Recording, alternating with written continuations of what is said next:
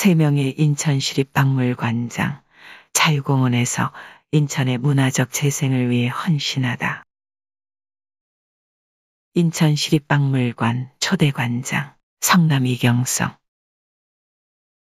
훤칠한 키에 잘생긴 28세 청년은 1945년 8월 15일 광복하자마자 인천 구석구석을 누비고 다녔다.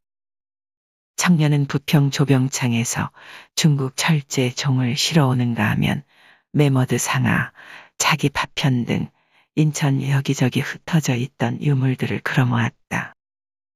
개미처럼 수집한 유물은 송악동 세창량행 사택, 현재 자유공원 메가더동 상자리에 보관했다. 그해 10월 31일 우리나라 최초의 국립박물관인 인천시립박물관을 세우며 초대관장으로 취임한 청년 이경성은 이듬해 4월 1일 세창량행 사택에서 정식 개관식을 갖는다. 좌우익의 갈등과 불안한 치안, 광복 직후 혼란스러운 분위기 속 박물관 개관은 성남 이경성의 애양심과 열정이 있었기에 가능한 일이었다.